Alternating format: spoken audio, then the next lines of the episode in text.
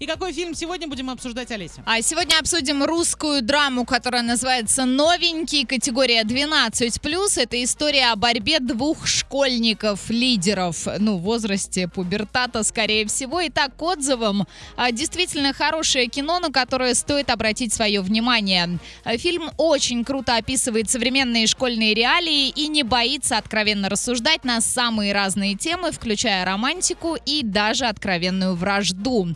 Если честно, то очень давно в этом жанре не было ничего действительно стоящего. Но новенький прорвал завесу и подарил нам то зрелище, которое мы заслуживаем. Сходите, посмотрите в кинотеатре «Мир» и составьте свое мнение.